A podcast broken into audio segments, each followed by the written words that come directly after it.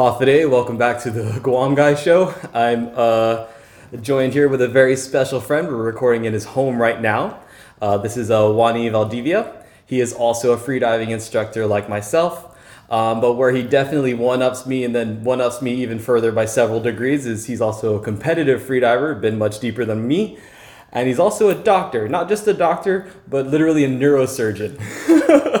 so he's literally a competitive freediving instructor neurosurgeon. And so that's a lot to that, that's a lot to brag about. Wow, that, that's really awesome. So, uh, like I said, we're here in his home. Uh, where I'm in Florida at the as of this recording, and um, he offered to uh, come on the podcast and come on the show and just talk a bit about freediving from a medical perspective. And uh, being a neurosurgeon specializes in the brain uh, parts of that. So uh, I thought he's been uh, he's been on a number of podcasts before and done some interviews, and he does some really high level stuff, really deep in the weeds. But I think it was a there's a good opportunity here to speak to people outside of the organized freediving community, just people who freedive for fun, spearfishers, um, people who've never taken a course, for example. And so we'll try to I'll try to keep them grounded, try to speak in like layman's terms we can all understand for the most part, or or fill in any gaps. So um, thank you for uh, having uh, thanks for coming on the show and having me in your home. Thank you so much. It's an honor to spend time with you finally. Yeah, it's a, yeah, yeah. We've been chatting for a few years online, and so it's very nice to meet in person. Uh, so maybe just as a recap for maybe people who haven't heard before um, about the mammalian dive response, and I'll, as an instructor, I'll go ahead and take the lead on that one, and I'll have you jump in on the end. So real briefly, when you free dive, there's some physiological things that happen in our bodies. One, our heart rate slows down. That's called bradycardia. Uh, some stuff happens with our spleen, and there's some argument on whether that counts as mammalian dive response or not. Um, another big thing is something called peripheral vasoconstriction. So the blood vessels in our arms and legs constrict, which is supposed to um, help blood pool in our torso to support our vital organs and, of course, our head and our brain. So those are some of the things we hear about with the mammalian dive response um, and our physiology with our body, but what happens with the brain? Is anything happening with the brain during all of that? Yeah, so the there's literature describing increasing cerebral blood flow, meaning the blood flow to your brain increases during apnea. So and apnea means holding your breath. Yeah. Right, with, during breath hold, and that is uh, part of uh, preser- um, preservation mechanism uh, for the brain to stay alive and to keep its architecture and memory and functions. So the brain tells your body what to do to keep it alive. Basically tells your body, give me more oxygen, give me more blood because I am important. And that's why we have this blood shift, blood going from your extremities to your core. The spleen also gives red, uh, red blood cells that are fresh. And the, the brain, even when the uh, content of oxygen is dropping, the brain is still getting enough because it's compensating with more blood flow, more volume, and more pressure. Mm, very, very cool. I've, I've heard it described as cerebral vasodilation. Is that a correct term? Yes, yes, a fancy term just to say, a scientific term to mean that uh, the vessels on your brain dilate. They, they get bigger, get bigger. therefore more volume can come in. Mm-hmm. So yeah, just real quick summary. So the blood vessels in your arms and legs will narrow, and that will help the the blood pool up in here, up here, and let the blood vessels up here kind of widen just to keep the oxygen circulating and fresh and give more oxygen to our, our the vital organs, right? Correct. Correct. All right. Cool. Correct. So, on the note with um, with uh, kind of blood vessels and stuff, I, I heard your um, interviews with uh, Donnie on the Freedive Cafe, and they take a much deeper dive. There's a couple episodes already out, so definitely go check that out. Freedivecafe.com. I hope I said that right. Sorry, Donnie, if it's wrong.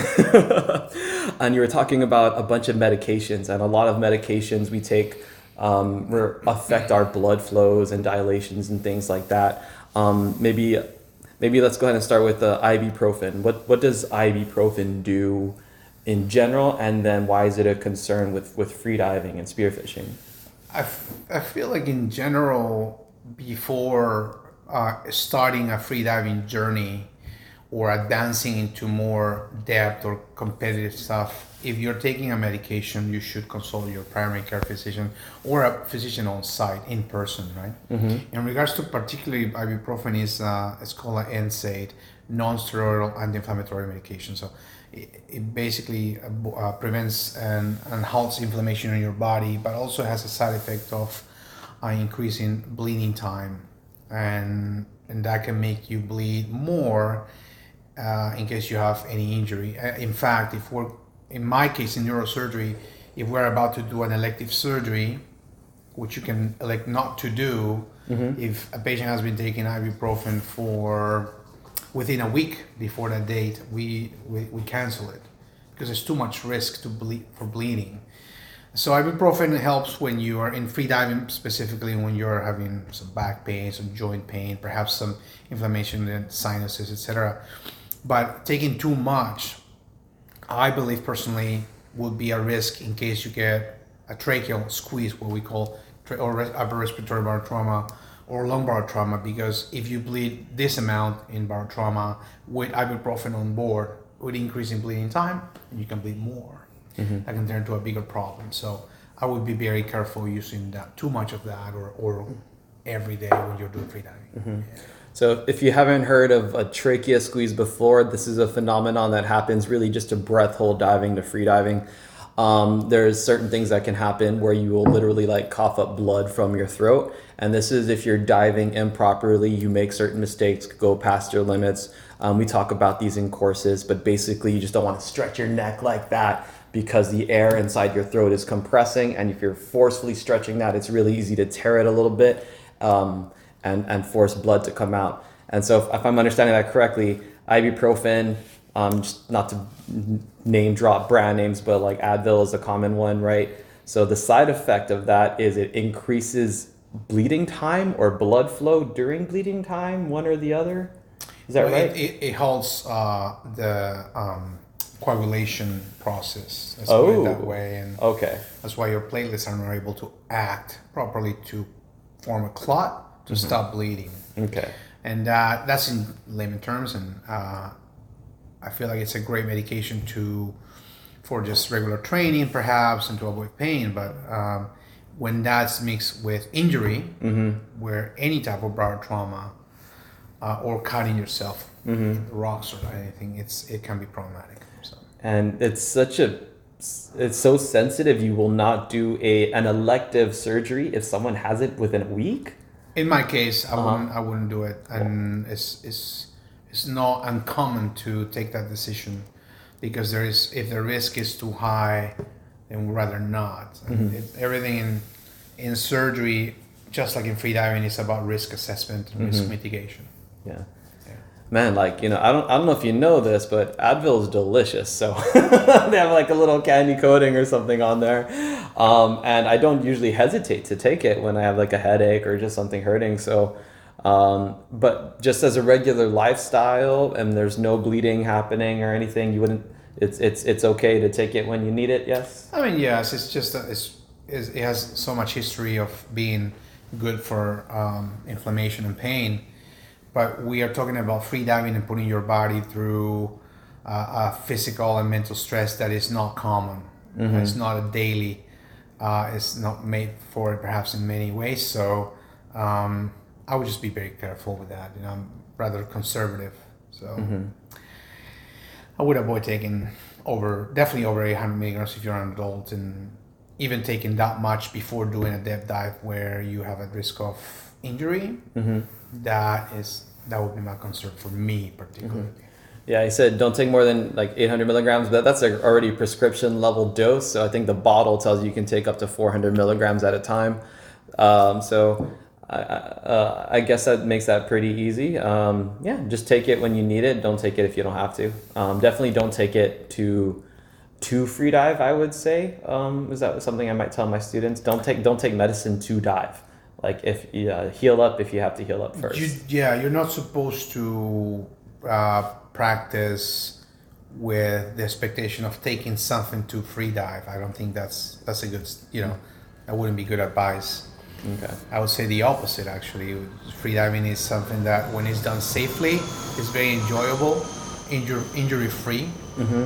uh, not risk free, but injury free, and that's how we're supposed to do it. Mm. Right? Okay. Yeah. Uh, another thing you talked about was diuretics. What are diuretics? Diuretics are medications that make you uh, eliminate excess of uh, water through urine, and if you're taking any of those, I will be mindful. Of, you, you may want to ask your your again your primary care physician or your uh, internal medicine doctor because if you are taking those medications and then you go into doing depth dive sessions where you will be having more diuresis because of the dive reflex and perhaps getting dehydrated, then that may uh, dehydrate you even more, and that's a risk. It's well known to to be uh, at risk of dehydration after or during depth sessions. Uh, so on top of that, if you're taking a medication that will enhance it, it's it's of great concern. Um, so yeah, that that would be my my recommendations to, to see someone in person professionally that can advise you better. Cool. So just just a fun fact here. Um, you ever go into the pool or step into the water and then you immediately need to pee? You know, there's a reason for that, and it's actually part of the mammalian dive response we were talking about. So, like I said, the blood kind of pools into your core, right? And that also has the effect on your either I don't know if it's your bladder or your kidneys, but it's saying, hey, suddenly there's too much water, we need to pee, and so that's why you need to pee whenever you get wet. And so a diuretic, and that's actually called immersion diuresis. And uh, there's medicines people will take to is it help them pee, or if they're having trouble peeing, why, why would someone take a diuretic? What what are some common conditions or something people would be on diuretics for? There's a number of things. For example, um, moderate to severe hypertension. What is uh, hypertension? High blood pressure. High blood pressure. Okay. Right. Um, and heart failure, for example, when your heart is not at optimal capacity to pump blood in layman terms, and you want to give it less work to do, and you want to decrease the volume of blood. So that's that's why diuretics are used. Sometimes um, pulmonary edema or excess of water in your lung tissue is treated with diuretics. Mm-hmm. So um, yeah, just be mindful. Those medications can interfere with your diving. Okay. Yeah. And so the, the risk is is just being compounded because when you're in the water, when you have the immersion diuresis, like I was talking about, I'm basically constantly peeing in the water. I don't know how most people are in the water, but I'm basically constantly peeing. So just by that alone, with a long enough session, if you're not continually rehydrating, if you're not continually drinking your water, you're you're basically just con- slowly dehydrating yourself or quickly dehydrating yourself, and adding a diuretic on top of that um, makes it just more risky because you're dehydrating yourself even more and faster. Is- is Right, that- right. Okay. Yeah, I would be careful with that. What so what is what is the importance of hy- hydration from a medical perspective, maybe especially a uh, a brain doctor perspective? Like why what's I, I mean it's it's so immediate, right? We have to drink all the time. Uh, but what, what do we actually need the the water for? Like Water is essential for life. We are we're mostly water, and if you're not free diving, you just need uh, adequate amount of water per day to just function adequately for all your tissues to work. Uh, but in free diving, is it's even more essential because you there's many changes in free diving, specifically in the dive reflex, that have to do with uh, water flow, blood flow, changes in vas- uh, in vessel size and diameter, diuresis. Uh, so water is essential, and that can mean the difference between getting injured or getting extra dehydrated or having some sort of kidney issue from dehydration or even god forbid uh, changes in your mental status like blackout like we commonly call blackout. So that's important. Your hydration should be optimal for free diving not excessive and not less than usual than normal. Is is there a recommendation you would give for how many ounces or milliliters to drink per hour in the water, anything like that? I, no i don't have that number Okay, No. just is it just got to go by feel? usually you should know when your body is asking you for more uh, hydration or not but it's always recommended to carry uh, your bottle of, of water with salts ideally so that you have you have something next to you uh, yeah but i, I, I wouldn't come up with a number Okay, I'll, I'll give you I'll give you one. Uh, when I'm teaching a class of four students, Uh, that is turns out to be dozens of dives for me. And in that day of or half a day of teaching, I will chug like a gallon, like basically just because it's just so many dives one after another. I'll drink literally a gallon of water during a during a day where I'm teaching. And so I'll chug a bit before we get into the water. I'll chug some in the break, and I'll chug more when we get out, and like throughout. And then that's that's just like the period around I'm teaching, and the rest of the day and that evening, you know, I'll still be hydrating and so on. So um, I don't know. I would maybe I'm a little more in tune with with that part of uh, my my my body's chemistry, just knowing when to drink, especially when I'm teaching. But it's it's a significant amount of of hydration that we lose um, while freediving or spearfishing, and it should be a, a, a fairly significant amount of hydration we're taking in just to keep up with our loss. And especially if um, we're starting out at a loss, if we're not hydrated when we enter the water, if we've been more or less dehydrated for days. Um, cool. There's another um, med you uh, talk about. We have beta blockers and alpha blockers.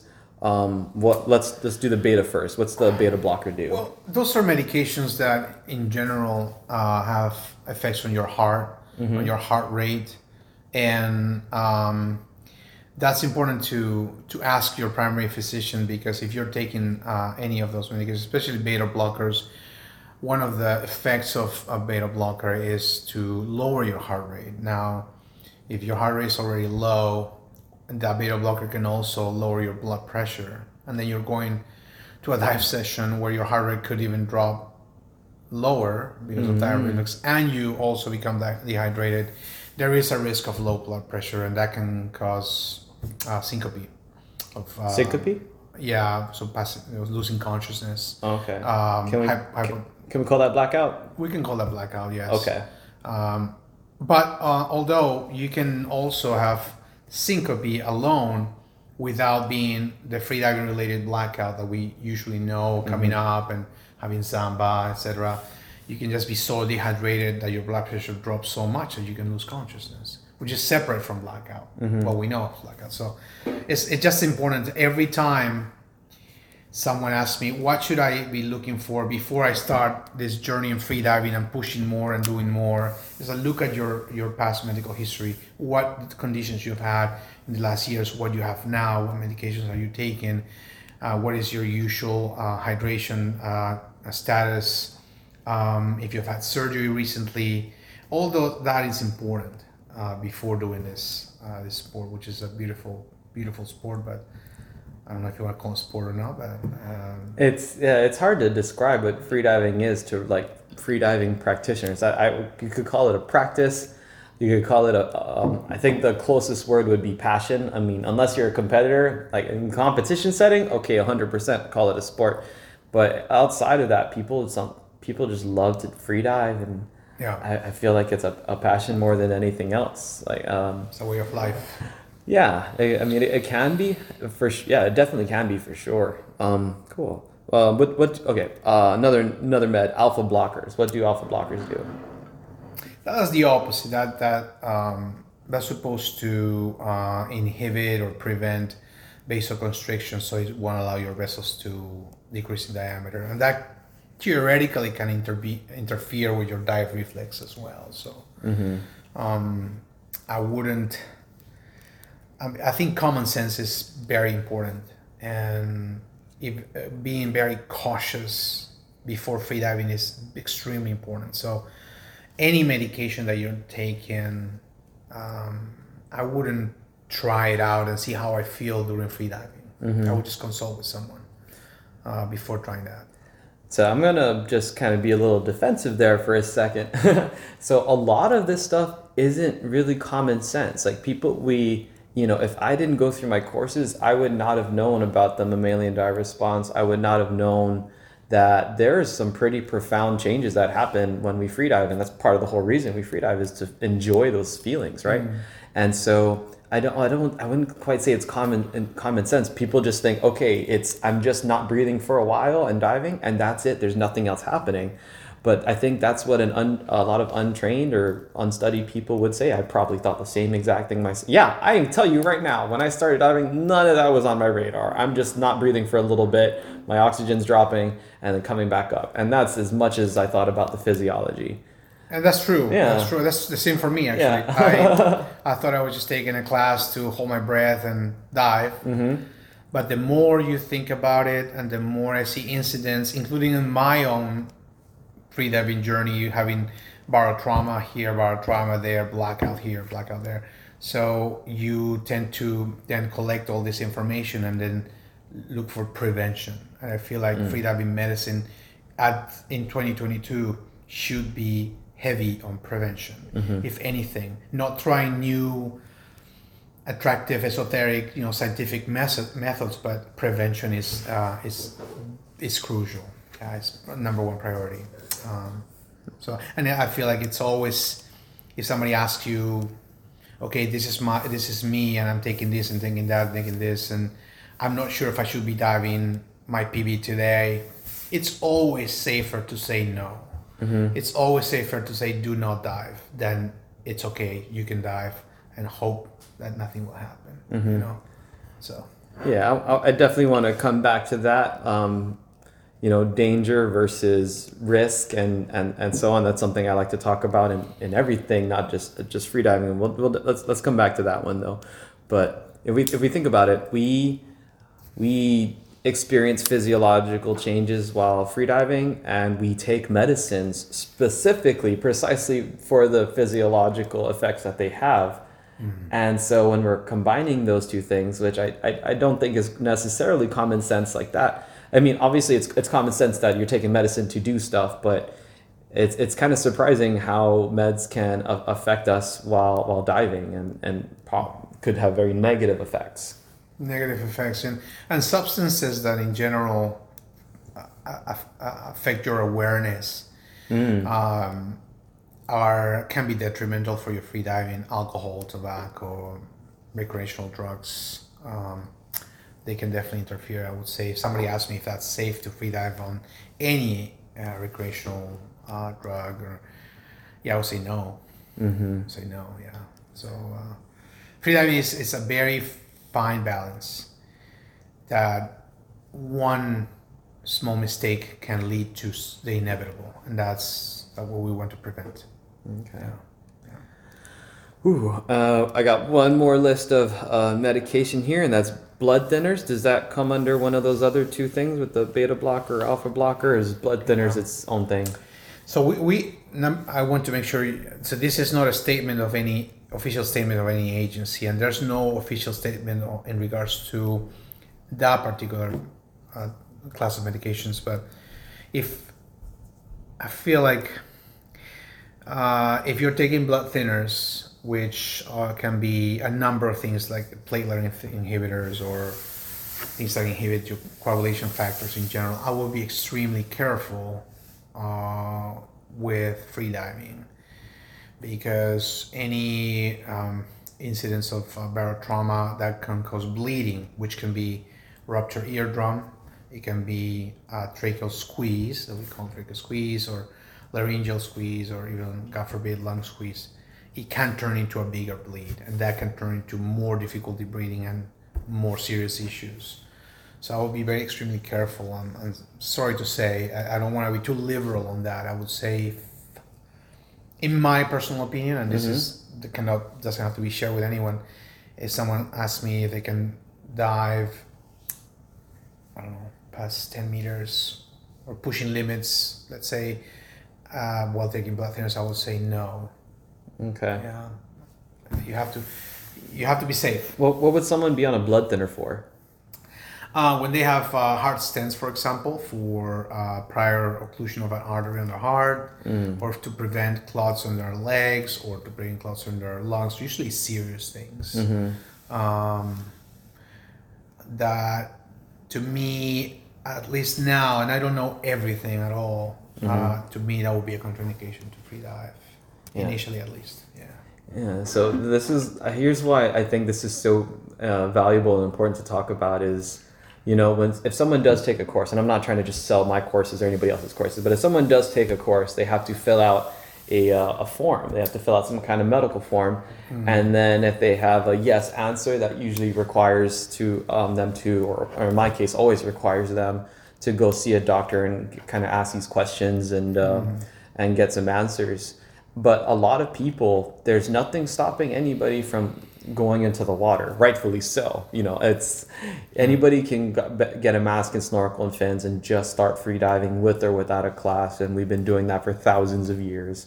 And so, if uh, someone ha- is taking some or all of these meds, then then they decide to get into free diving, you know, maybe everything will be fine, or maybe they get good at free diving and good enough to hurt themselves when there's a combination of um, whatever kind of issues they're going through or condition they have um, um, combined with the physiological effects of free diving. Yeah. So, uh, any any uh, anything else on meds you might want to say, or I think- is that is that fair? What I said first? Yes, yes, it is. I feel like I have to be, for the sake of the community, I have to be extremely conservative on that because there's fifty percent. Just it's it's just as uh, probable that one will have a normal, very joyful dive, but it's just as probable that one may have an incident of any any nature and if you want to decrease your risks of having a complication from that incident, then you have to look at yourself, what you're taking, what you eat, what you drink, what conditions, medical conditions you have. If you've seen a doctor recently, that's really important. And it may not, not sound may not sound very attractive to divers because No, it doesn't. you really want to have fun Mm-hmm. but I have to be the how do you call it party pooper. sure. I have to be a party pooper and, and take that stance because it's my job to try to keep the drivers the divers safe. And alive. Uh, yeah, so that's important. That's important to take. It's important to look at it from that angle. I think. And so you just said one of my favorite words, and that word oddly is risk. It's kind of a weird favorite word to have. um, and we'll just contrast that with the word dangerous. And I don't like to use that word because it doesn't actually mean much, it doesn't tell you anything. Everything has some level of risk, and that risk can be managed or mitigated to one degree or another. Um, for example, people will watch some of my videos, like my rock climbing. Rock climbing seems extremely dangerous, and it can be extremely dangerous, uh, or it can be extremely risky, or it can be very low risk, depending on if you've had proper training, if you have proper equipment that's actually rated for climbing to handle it if you fall off a cliff and you're attached by a rope, one rope that's holding your life together. And and we we understand these risks. Manufacturers understand these risks, and they make equipment um, to manage that. Um, so freediving is much the same. It's it can be dangerous, it can be very risky, or it can be very safe, um, depending on if you've had uh, training.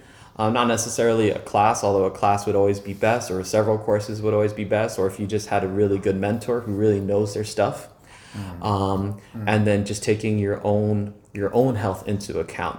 Yeah. So if you're taking any of these meds, then it just it could in it could increase risk and and so the best thing would just be to manage that risk by speaking with your doctor In person. in Yeah. in person. Yeah. Okay. Um, very cool. Very cool. Uh, anything about managing risk? Um, yeah, I'm sure more of that will, will come up uh, as we continue. So um, have, have another risk in we usually thought think about with scuba diving is uh, the bend. So decompression sickness or decompression illness. Um, there's a misconception that it's not possible to get in freediving, but we, you and I know that it's very possible and that people do get it. Yeah. Um, and not only super deep freedivers, like have, have you seen any cases of freediving related? I wouldn't expect you to with where we are, but have, Yeah. you, have you, you, you seen cases of decompression sickness from, from freedivers? Yeah. Wow. Can you just, can you describe without naming names? Unless they're public about it, could you describe Mm, anything? No, I mean, I I can tell you in general that the presentation is um, there's neurological uh, symptoms and signs, meaning uh, you, you know, the diver would, if that happened, would uh, complain of difficulty with any neurological function like uh, moving an arm or feeling an arm and talking, etc., or balance issues. So that the most important thing about all this, I feel like we have to make sure we're clear on not advising that freediving is risk free. Number mm-hmm. one. Mm-hmm. Number two, in regards to your question about DCS or DCI, which is DCI is actually DCS and or arterial gas embolism. There's two conditions under one umbrella. This decompression illness. Mm-hmm. So if we talk about DCI, the most important thing is uh, early recognition of the issue. If you don't recognize the issue and you let it linger, it can cause permanent issues, just like a stroke. If a stroke in a home or anywhere mm-hmm. is not properly identified, I can give you permanent issues, or it cannot be. It can be untreated and give you permanent issues or death. Uh, in regards to diving-related barotrauma uh, related to bubbles of nitrogen bubbles or DCI, then you have to identify it fast and soon. On how it's it's and again I use the term common sense you don't need to be a doctor or a nurse or a medic or anything like that to, to know that this may be DCI. Mm-hmm. And that's the beauty of it. You don't have to be anything or have any medical background to know that. As long as you have some information, you can say, this you, there are some risk factors for DCI. This may be DCI. Therefore, number one, you shouldn't dive right now. Number two, we need to re-examine you, have somebody look at you. And number three, we will be thinking about going to a chamber. Mm-hmm. If, if you only know that, that's a lot because you can save a life doing that. Um, and again, there's a you can see that there's a publicly available um, mini neurological exam that I designed with a little acronym. Um, so if you run through that, then it can it can make you maybe a little better identifying that.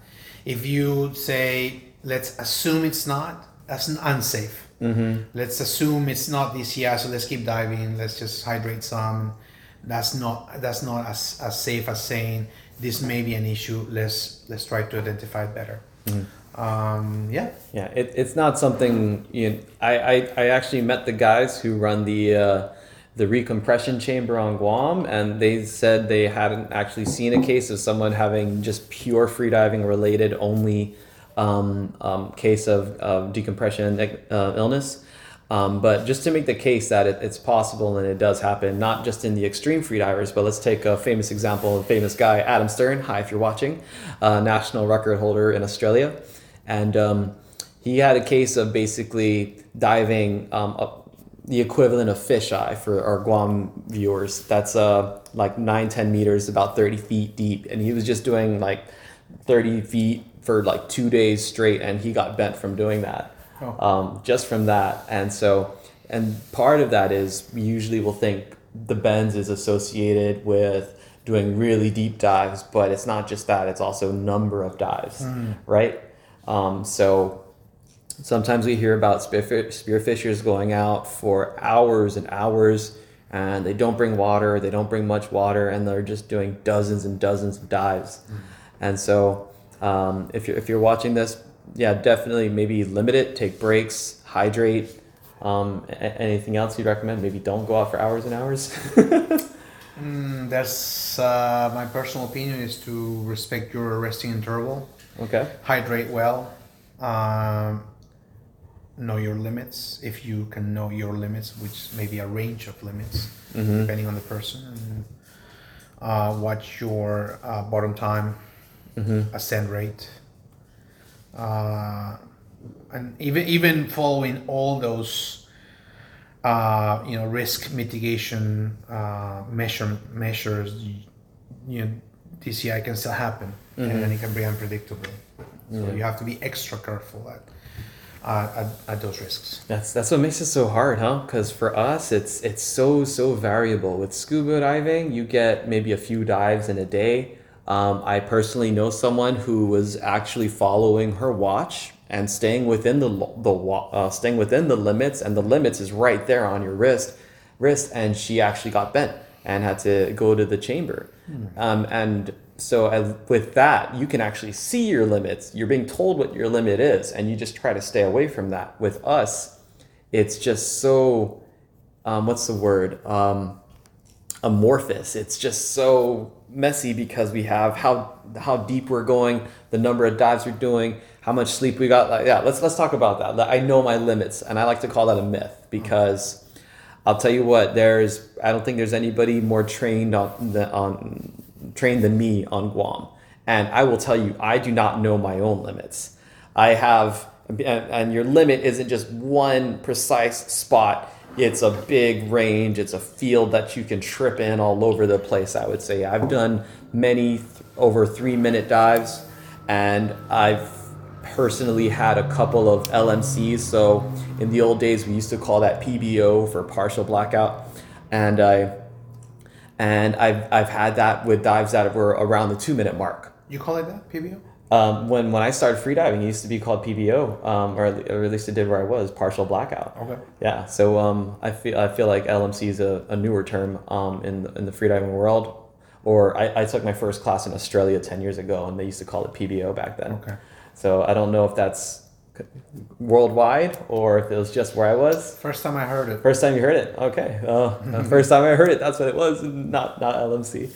But uh, so anyway, um, not just to like show off, but I've been. I'll do a dive to 100 feet. I'll hang out on the bottom for a minute or so and then come up, and that's not an uncommon dive for me. I love doing that kind of dive. Um, but uh, there was a couple of times I did do that dive, and I had a very slight um, what we call loss of motor control. So basically, not enough oxygen. Now, I'm going to check my understanding here. There's not enough oxygen getting to the brain, and the brain can kind of respond in a couple of ways. And one of those ways is it will shoot random signals to the body, so you get these little shakes like this or big ones. Uh, is that right? Is that one way? I would say, in layman terms, you get uh, not adequate content of oxygen in blood per part of brain tissue, and the brain doesn't necessarily shut off completely as a response, but it may say malfunction. And the act of uh, performing a motor activity, whether it's writing a pen or writing with a pen or, or doing the OK sign, it requires not just uh, your muscles, it requires your brain to remember the activity. It requires your brain to not only move, uh, trigger muscle motion, but also control and coordination uh, and uh, orientation as well. When that whole fine balance, that symphony is not perfect, mm-hmm. then it's like a symphony. You know, either it sounds amazing or it doesn't sound good. Mm-hmm. So instead of doing the okay sign perfect, then you have loss of coordination, right? You mm-hmm. have tremor. Or you miss the mark. You don't grab your goggles. You miss. Uh, and LMC can I, I personally feel like LMC can be either conscious or unconscious. I, yeah, I've seen that. Uh, you can be un- completely unconscious with complete amnesia to the event and still shaking, or you can have consciousness and no amnesia to the event but still shake, which happened to me as well. Or the other, which I feel is, is I, it happened to me the first time, and I heard it from another diver where it's a uh, it's a subjective feeling of LMC but no visible LMC. Where I would ask a diver, "Will see, did you, did, I, did you see me shake?" They'll say no, but I felt shaking. Mm-hmm. I felt I felt real shaking. So it can be subjective, and I feel like perhaps it's arranged. You know, it feels if you really break it down, you may feel it coming, mm-hmm. and then you may be still conscious. Well, when it's visible, and then you may develop into unconsciousness. Mm-hmm. Um, I feel that's true, but that's just my No, I opinion. I'm totally with you there. I've actually like I've had exactly two LMCs ever, and the the the second one I came up, I did my like post dive breathing, we call recovery breathing, and I felt like I had like two or three shakes like that, and I told my buddy, I'm like, hey, did you see anything wrong with me? And he actually said no, and so hmm. yeah. even though I still felt pretty good, and and I guess it's a nice transition to to blackout, where or as you call it in medical terms, syncope. right? Yeah. There's there's debate on that. I, uh-huh. I, there's debate that I have to. I don't have the last word on that, but let's call it blackout. Let's just call blackout? Of, uh, Okay. Free diving and yeah, when I had this conscious samba or uh, awake samba, let's call it. Let's L- call it or that. samba's another word for LMC. Correct. And uh, I felt I I thought that there was a boat close to us that came very close, and there was a big wave, and I felt like a like I was in a wake of a boat, and it was there was no boat, uh, so it was me subjectively feeling the samba coming, and that told me to do a very strong hook breathing, etc. Mm-hmm. Now that doesn't work for everyone. You know it's not like that's your alarm sign. No it's just the moment you are hypoxic your awareness and i learned this from someone else as well your awareness is already compromised. Mm-hmm. So if you have hypoxia underwater you better have a safety next to you it's not like it's it's time to come up no when you have a, when you feel hypoxia coming you're already in trouble. Yeah. you better have somebody to take care of you. Yeah. yeah. So I, I've never blacked out, um, but a very consistent thing I hear is people from people who have blacked out, whether I know them personally or just online, is they felt amazing. They felt great, um, or they felt like they were just getting sleepy, and then they were gone. They were blacked out. And so, it's another thing about the whole "I know my limits" myth is you, you, you really you really don't. You don't alarms may not be ringing when you when you're about to LMC or blackout they may or they may not. And so it's um it's just another kind of nail in the coffin of the myth of I I know my limits as a very precise thing. So I never say I dive within my limits. I just say I keep my dives easy. A lot of people ask how deep do you go? How long do you stay down? And I say I usually try to keep my dives to less than two minutes.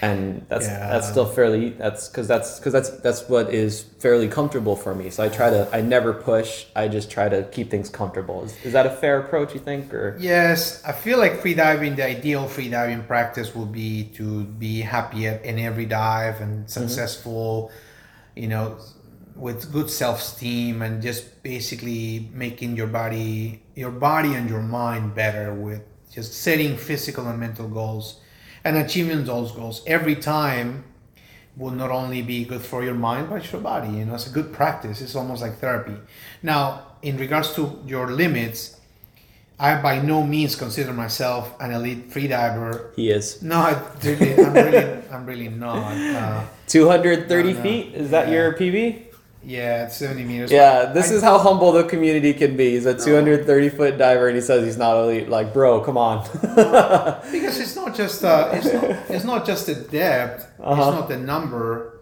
It's that I don't. Anyway, I don't consider myself that. But if you're a beginner or you've had a couple years free diving, saying that you know all your limits is to me, I would consider that unsafe because I think that you need to know your body extremely well to know when hypoxia is coming in or to know when somebody's coming in just just on the threshold um, and to know when to act on that. And i only have seen that or recognized that from afar on true elite athletes. I know that they probably know their body so well.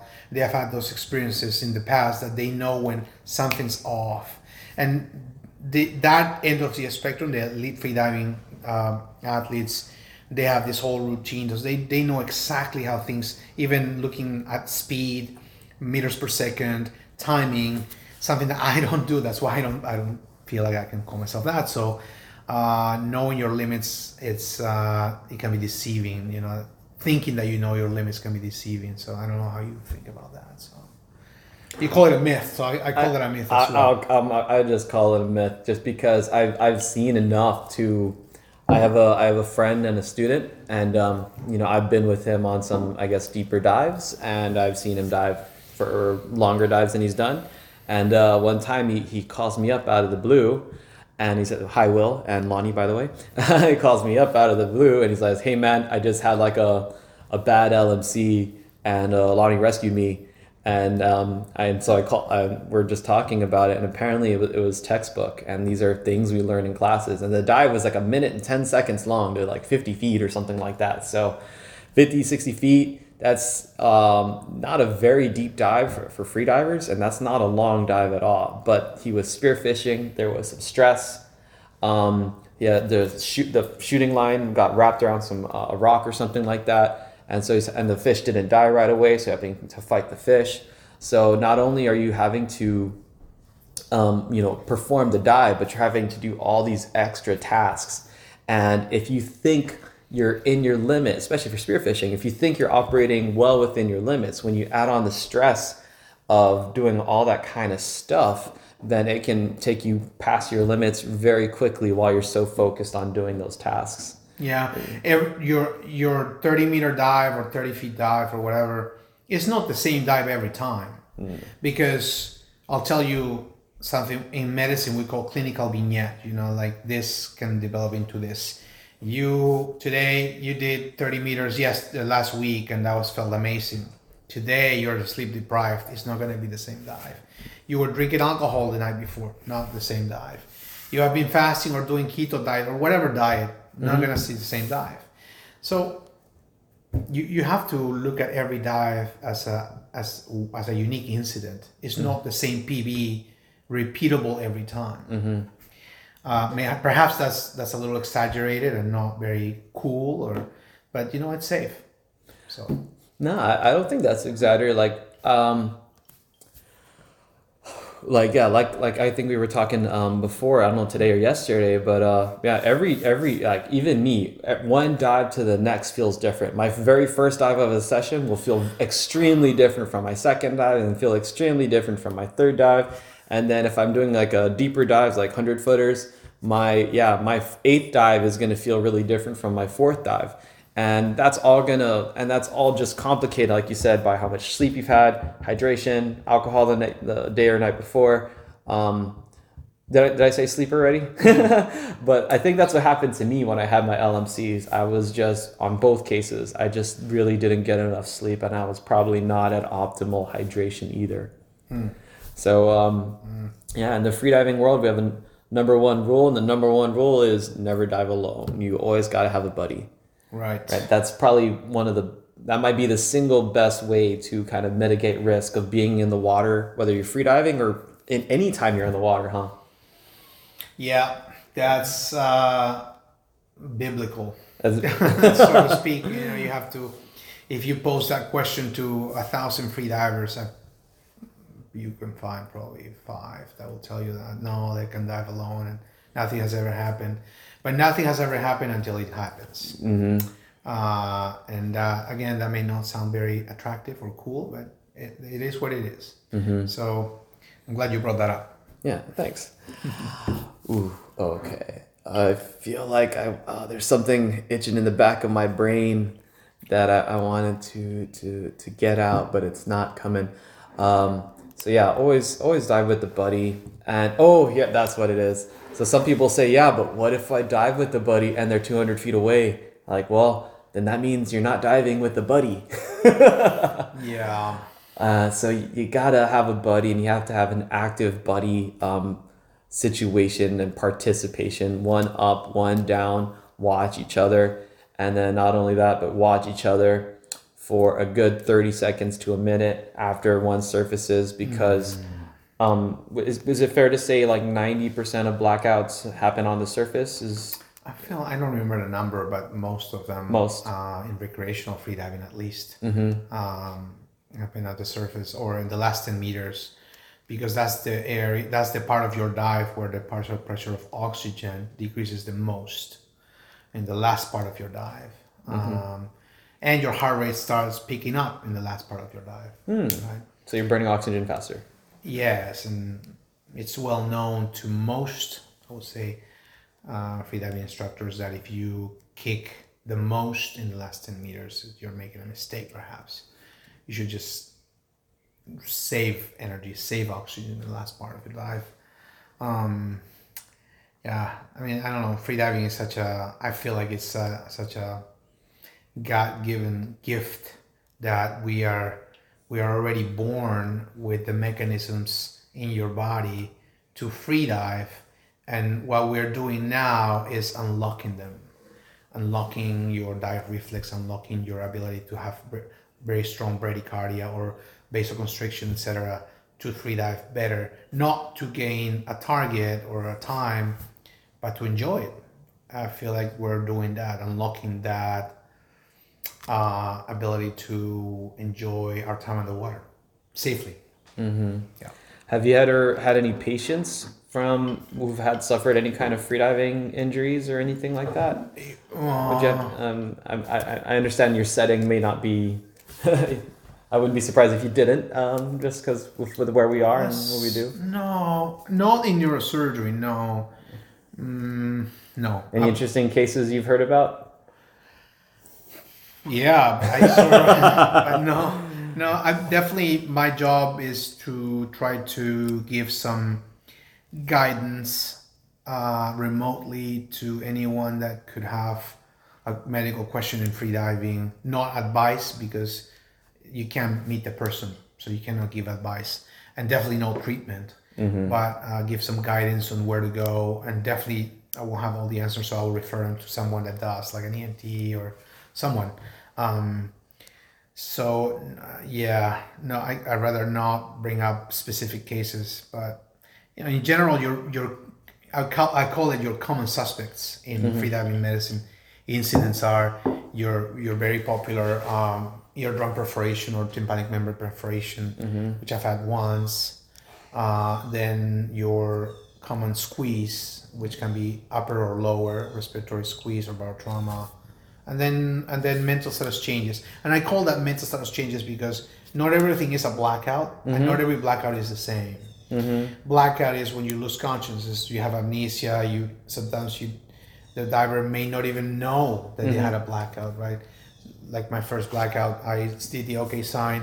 I went back and then I returned. I kept doing the OK sign, so I was not aware of that. Um, Uh, so it's, it's a range, LMC, con, you know, subjective LMC that I call I call it that. Then conscious LMC, then unconscious LMC, then loss of consciousness turns into blackout, which can be uh, a blackout with samba, or it can be blackout completely loss of tone. Uh, it can be a blackout with trismus, with contraction of these muscles that make you chew. So that's why it's hard to open the airway. Uh, it can be a blackout with the, we call it in medicine the cerebral posture extension of the upper the upper extremities with pronation. Um, what is that? You like stiffening or something? yeah, yeah, that's that's a variant of of your blackout, which you could you can find it on the internet. I'm not going to tell you where or who, but you Okay. can see that on videos. Right. Uh, So yeah, all this is very fascinating, and I would like to get deeper into the weeds. Maybe uh, Yeah, I'm not gonna go off into that. Yeah. Yeah. and but no, I'm, I'm glad you said it all. But I think the important take-home message there is: is it important while it's happening in a buddy system? What exact, which, where on the spectrum it is, or is it important that we're able to recognize anything that's wrong? it's it's safer to make things simple. Uh huh. and simplifying things sometimes make it safer because the moment you see something that is wrong or that is deviating from the normal your awareness needs to be higher and you need to recognize the, the red flags like just like in doing the mini neuro test you're not, not you're not going to diagnose stroke or ms mm-hmm. you just need to know if something's wrong mm-hmm. to, s- to get that diver out of the water. Keep it mm-hmm. dry and assess if you need to go somewhere like a chamber. Right? Blackout underwater if you're looking at your body and the form is wrong and the speed is, is getting changed and the propulsion is changing and there, so then you know something may be happening. So you may want to get really close to that diver as a safety. And if in, on the surface if the, their usual uh, surface protocol is it's not the same then you know something's wrong so when something's wrong, you need to know at least you either need to get that diver out, need to get that diver to the shore or to a cha- or to a chamber, or keep an eye on that diver. Maybe get a pulse oximeter, or call a medic. You know, uh, I feel like raising awareness on when to recognize issues is is is everything. So, yeah, just to clarify, you wouldn't go to the chamber for a blackout, right? Unless they had some other thing, or would you go to chamber for a blackout? No. right? no. So just for the if you suspect neurological, what's the word, deficit? Right. So correct. So Okay. if you're suspecting that there's uh, bends or Mm-hmm. DCI, DCS, or AGE, then going to besides doing the initial management, we're not going to even go into that. But uh, going to a chamber can be the difference between having an issue linger for a couple of days or having an issue linger for months. Mm-hmm. And that's important. The outcome of the outcome of decompression illness or sickness uh, or gas embolism it depends on how soon you recognize it and how soon you treat it just like the outcome of a blackout in water the main factor is immersion time if we look at drowning literature and medical literature is immersion time if your immersion time like i said the other day is long Mm-hmm. the outcome's not going to be that great regardless of the medical team Mm-hmm. if your um, if your immersion time is short then the outcome is probably going to be okay you know the diver's going to wake up fast that's why when your medical when your safety team is really good like we've seen and recently in Or just a buddy in a normal circumstance. right when they're really good at, at catching the the deviations of the normal and responding fast then you're more likely to fare better And that, that's that's a- my opinion That's a hard pill to swallow, I think, for for most people, um, because when we have a problem, the last thing we want to do is admit it. we just want to be in denial. Someone comes up, oh, I feel a little off, but I think I'll be fine. I'm just gonna wait it out. But if if there's any if there is any kind of um, neurological issue, it it could just get worse and worse. How, Yeah. how, how what is there a window that's kind of generally accepted if uh, where it's like 24 hours later if you feel sick could that be the bends Um, well, yeah, there's something called delayed or late onset uh, DCS. Uh, not that I've seen it, and not that I have a lot of knowledge on it. okay But if you recognize, if you don't feel well, say it Mm-hmm. to your body. Mm-hmm. If you have symptoms right after surfacing, on, on, then it's likely, according to literature, it's likely to be gas embolism. If you have symptoms within the, you know, they can take five to twenty minutes to thirty minutes right after surfacing. It's more likely to be DCS according to what I've read. Mm. If you don't feel good, then just say it. You can either feel extremely, and we're we're we're breaking it down clinically. If you feel extremely fatigued after a dive, it may be it may be lumbar trauma, or it may be DCS. If you feel like you're numb in one hand, and it's not going away. Don't just walk it off. Say say something. Say something to your body. numbness in a hand Yeah. wow okay Yeah, you cannot feel one side of your face, no, don't just walk it off or just keep quiet. You have to say something. Um, if you don't, if you can't speak very well, if you can name things that you're supposed to name, like a pen, or or you're having trouble texting or driving or brushing your teeth, say something to your body because that can save you from a permanent issue. Uh, that I think that's a lot because self-reporting, self-reporting in freediving, if you're a diver, it's it, it will be, it should be encouraged. It should be become more popular to express to your peers, to your buddies, if you're having problems or a symptom, whether it's difficulty breathing, fatigue, dizziness, double vision, numbness, weakness. It's it would be much safer for you to report it and say that. You know, mm-hmm. I feel like if anything, if anything we can achieve in this talk is to raise awareness and have him, have people come out and say that they're not feeling well. Mm. That's that's where you start. Cool. And if I could just summarize before we go. So most bis- biggest, best important thing is prevention, prevention, prevention. So that means being honest with your doctor, actually seeing your doctor if you have any issues, if you're thinking about freediving or you're already freediving. Um, maybe taking a class or getting some mentorship from somebody who actually knows what they're talking about, whether it's a formal class or not. Like I said, we've been doing it for thousands of years, but we've learned a lot in that time. and then the next most important thing is um, you know, uh, I, I, I, I guess responding quickly, like responding very quickly if something does goes wrong, whether it's oxygen related or whether it's decompression related. Is that Yes, fast response is, is crucial. Fast um, identification of the issue is important, and prevention. you know. yeah? Okay, Yeah. cool.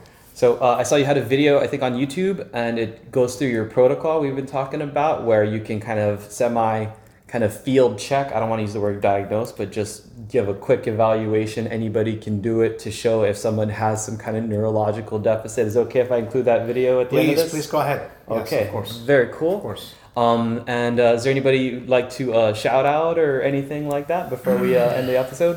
Um, I think to just uh, AIDA International for giving me the chance to learn so much from the other professionals that are involved in the medical committee, and uh, also to um, the uh, uh, U.S. United States Freediving Federation for also giving me a chance to serve uh, under under such a important uh, organization. The USA team did amazing, so congratulations to you guys. Doing amazing in Kaş and Turkey, and also to AIDA Peru, my community back home. Uh, it's very small, but uh, we're doing the best we can to get an instructor in country. And I want to also congratulate uh, a good friend. I lent him my monofin, and he just did a Pan American record in pool in the in the Pan American com, um, comp in Ecuador. He's from Peru, and he just did a Pan American record with the monofin. I, I, I just told him to just go ahead and use because he was back home, and I'm so happy for him. So everybody in AIDA Peru and Peru and uh, just everybody, please dive safe, dive strong. Thank you. Okay, thank you again so much for joining me. Um, I hope we appeal to a uh, an audience who may not usually get to hear freediving related content. Yeah. And uh, I'll, I'll leave you now with this video to kind of just field check if somebody might have a case of the bends.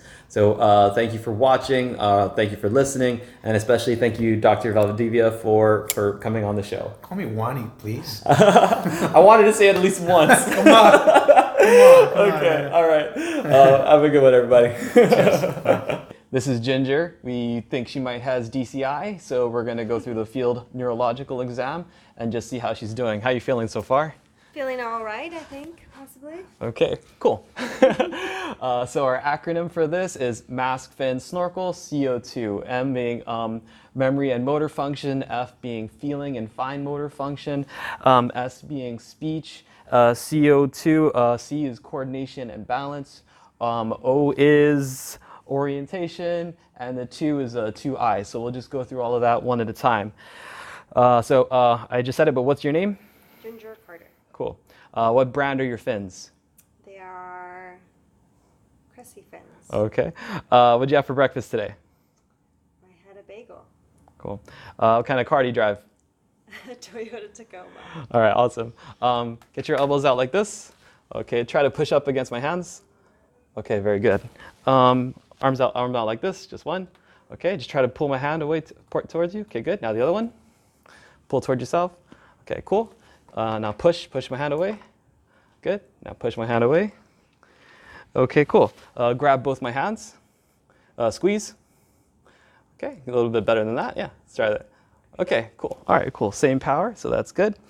Um, hold your fingers out like this. I'm going to try to close your finger. Resist that. Okay, good. So if uh, so, like okay, good, very good, awesome. Mm, okay, um, try to extend your foot away. All right, other one. Okay, uh, extend your leg out. Um, oh here. Uh, try to pull your leg back. Cool. Other one. Try to pull your leg back. Okay, cool. Um, uh, heels down on the floor. Okay. Um, try to lift your foot. Okay. Other one. Try to lift your foot. Okay, good. Awesome. Yeah, let's get this back on there. okay. And just tell me if every how everything feels. Okay.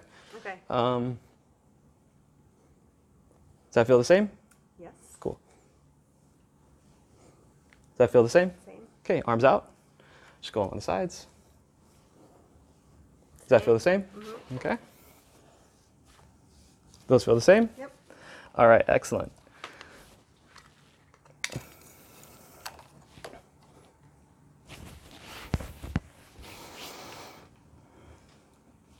Okay, and just copy me, do this as fast as you can. Okay, excellent.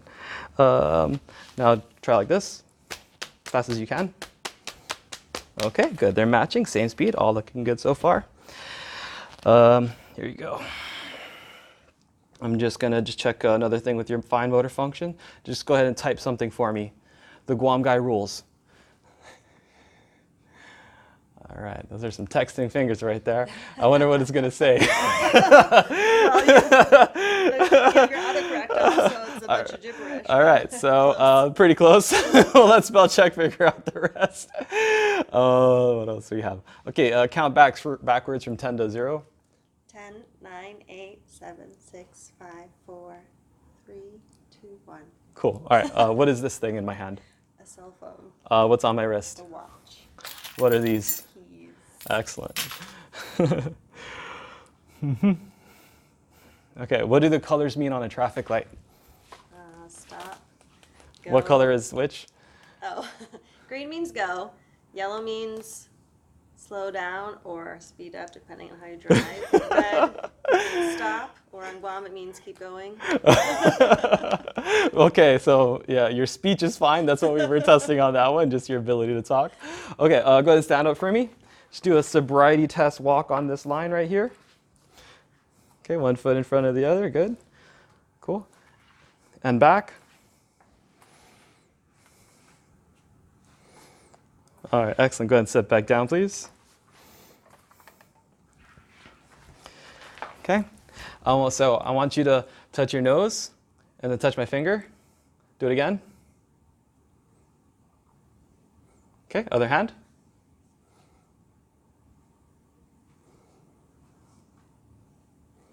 Okay, cool. Um, what else we have here? Okay. Um, what island are we on? Guam, What village are we in? Mangilao. All right, excellent. Uh, how many fingers do you see? One, Now? two, Now? three. Excellent. Okay. Um, look at my look at my nose. Just stay focused on my nose. Do you see my hands? Yes. Do you still see my hands? Yes. You still see my hands? Yes. Okay. Peripheral vision is good. And then finally, uh, just with both eyes, look at my finger. Just follow it all around everywhere. Excellent. Okay. And that's it. Good job.